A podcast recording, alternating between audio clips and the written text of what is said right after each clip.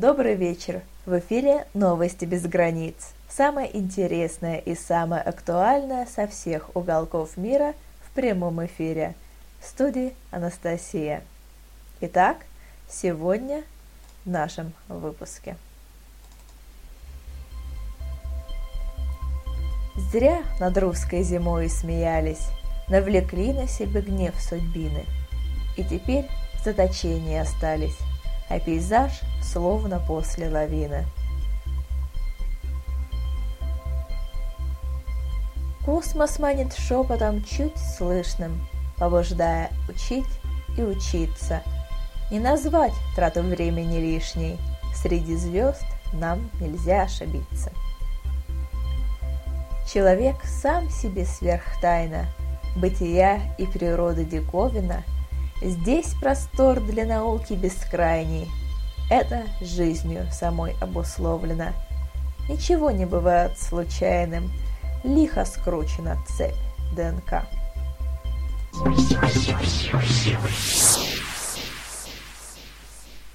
43 и 44 экипажи длительной экспедиции на МКС приступили к сдаче экзаменационной сессии. Основной экипаж – космонавты Роскосмоса Геннадий Падалко и Михаил Корниенко и астронавт НАСА Скотт Келли, дублирующий экипаж космонавта Роскосмоса Алексей Овчинин и Сергей Волков и астронавт НАСА Джеффри Уильямс. Во время экзаменационной сессии космонавты Алексей Овчинин и Сергей Волков прошли испытания на специализированном тренажере на базе центрифуги ЦВФ-7. Экзамен по выполнению ручного управляемого спуска транспортного пилотируемого корабля проводился в динамике. В момент управления кораблем центрифуга вращалась. Космонавты решали задачи максимально близкого приземления к расчетной точке посадки и при этом испытать минимальные перегрузки. В ближайшие дни после дублирующего экипажа испытания на этом тренажере начнут члены основного экипажа Геннадий Падалко и Михаил Корниенко. По прогнозам, спрос на российские курорты на рынке туризма может увеличиться на 35-50% при условии сокращения выездного потока туристов – тем самым, по словам главы Ростуризма, крупнейшие туроператоры реагируют на изменения туристического рынка РФ, когда из-за сложных экономических условий и девальвации рубля граждане отказываются от отдыха за рубежом пользу внутреннего туризма. Как напомнил глава Ростуризма, в прошлом году ведомство говорило об отсутствии в стране турпродукта международного уровня. Туристические компании Coral Travel, Intourist, Pegas Touristic, Библия Глобус и Annex Tour будут заниматься продажей путевок на внутренние туры из 30 городов страны. Олег Сафонов считает, что в России впервые, начиная с 90-х годов, предложения по внутреннему туризму можно назвать действительно профессиональными и способными заинтересовать интересовать потребителей. Прямые рейсы из Москвы начнутся уже с 29 мая дважды в неделю. Планируются еженедельные регулярные рейсы в Сочи и минеральные воды из городов-миллионников. На их базе предлагаются программы в самые популярные пансионаты и санатории. Полеты в Сочи запланированы из Москвы, Санкт-Петербурга и еще 14 регионов. Екатеринбург, Новосибирск, Красноярск, Челябинск, Пермь, Тюмень, Сургут, Омск, Мурманск, Нижний Новгород, Казань, Уфа, Самара, Калининград. Всего же туроператор предлагает порядка 300 вариантов размещения на Кубани и более 500 в Крыму. 20 жителей небольшой испанской деревушки Тресвиса, Кантабрия, расположенной в окрестностях горного хребта Пикас де Европа, оказались отрезанными от мира в результате сильного снегопада, обрушившегося на регион 29 дней назад. Еду им доставляют на вертолете. Мы в отчаянии, потому что у нас заканчиваются запасы как для людей, так и для животных, говорит местная жительница Санта-Лопес. Каждый день, когда местные жители слышат звук приближающегося вертолета, они вздыхают с облегчением. Нам только что привезли базовые продукты – хлеб, фрукты, молоко и овощи, добавляет Лопес. Нынешний климатический форс-мажор вернул жителей Тересвиса в прошлое, когда снежные стены были привычным ежегодным явлением. Первый раз за 25 лет своего существования наша асфальтовая дорога находится в таком плохом состоянии, рассказывает местный житель Фелисиана Кампа. В былые времена зимой Тересвиса оказывался полностью отрезанным от мира, вспоминает он. Проблему усугубил тот факт, что снегоочистительная машина застряла в пяти километрах от деревни. До тех пор, пока снег на единственной ведущей в Тересвиса дороге не растает, местные жители будут пытаться вести обычную повседневную жизнь. Любая тяжелая работа, которую нам приходится делать в условиях снега, становится в 10 раз хуже, заключил Кампа.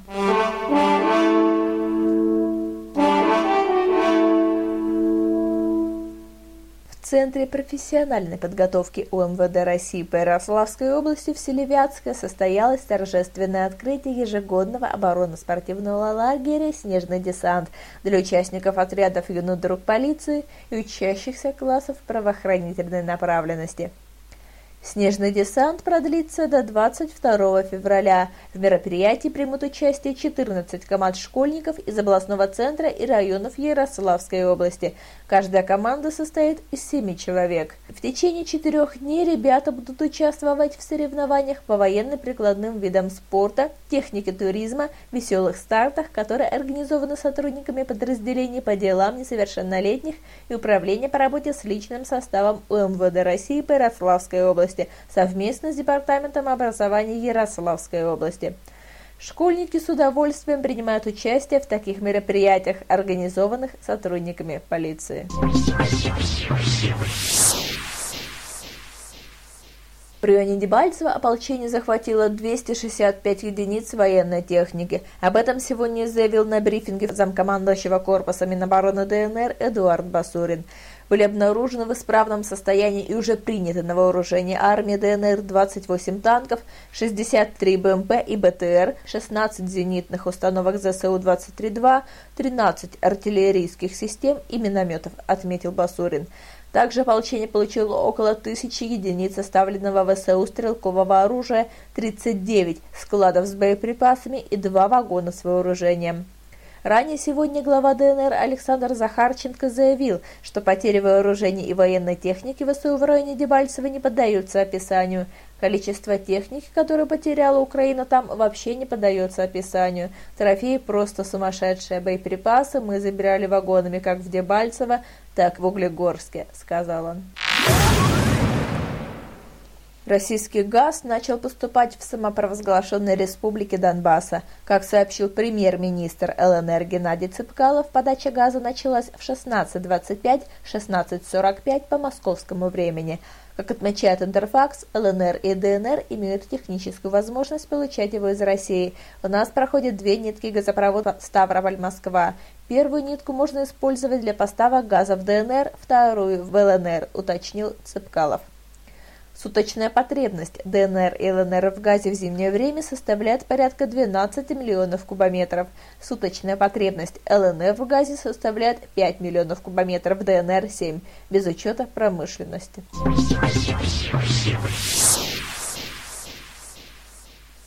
Землетрясение силой 5,6 баллов произошло в Петропавловске-Камчатском. В результате никто не пострадал, угрозы возникновения волны цунами нет – Подземные толчки были зафиксированы около 2.30 по местному времени, 19.30 по московскому.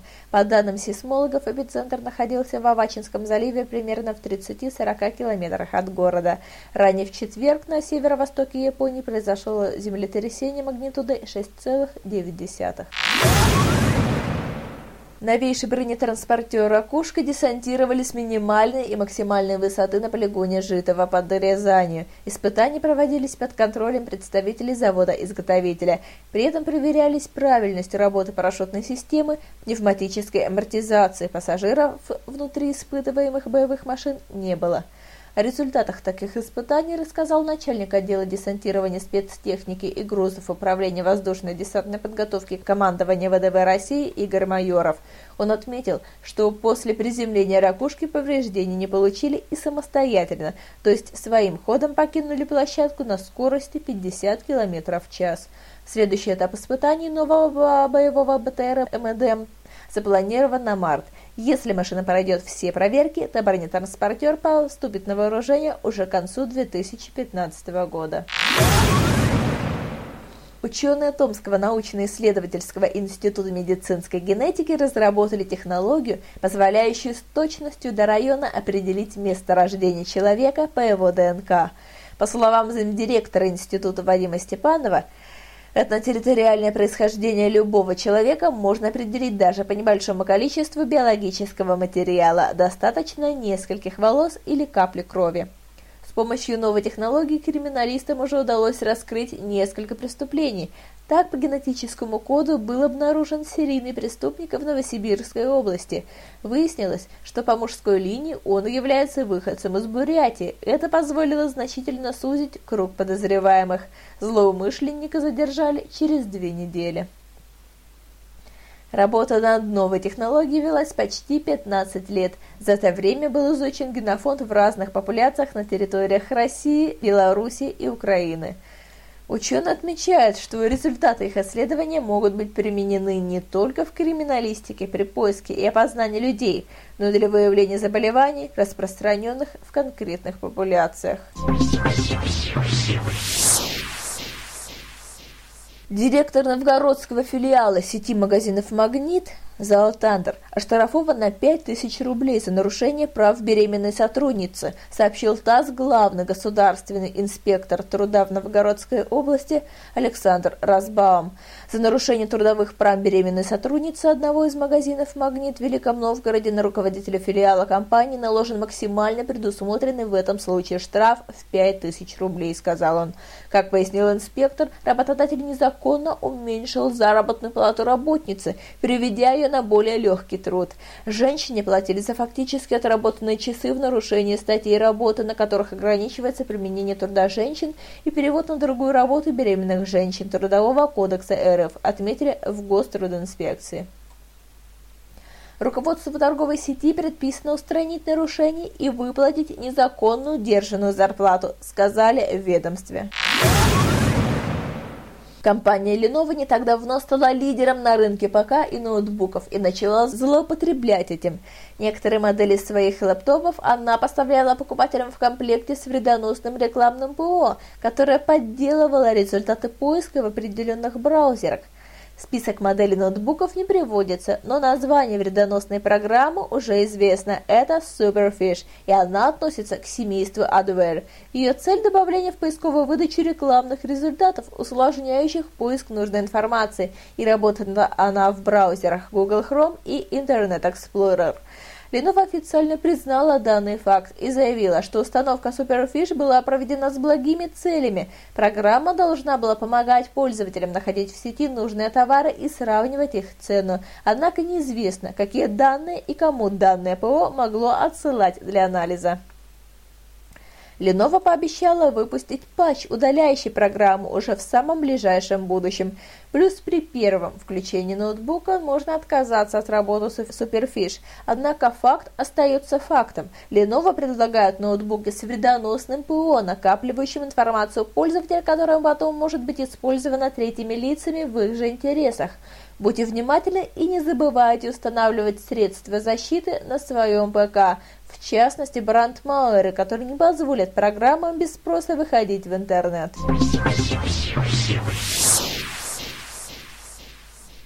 Это все новости текущему часу. Хорошего вам вечера и доброй ночи.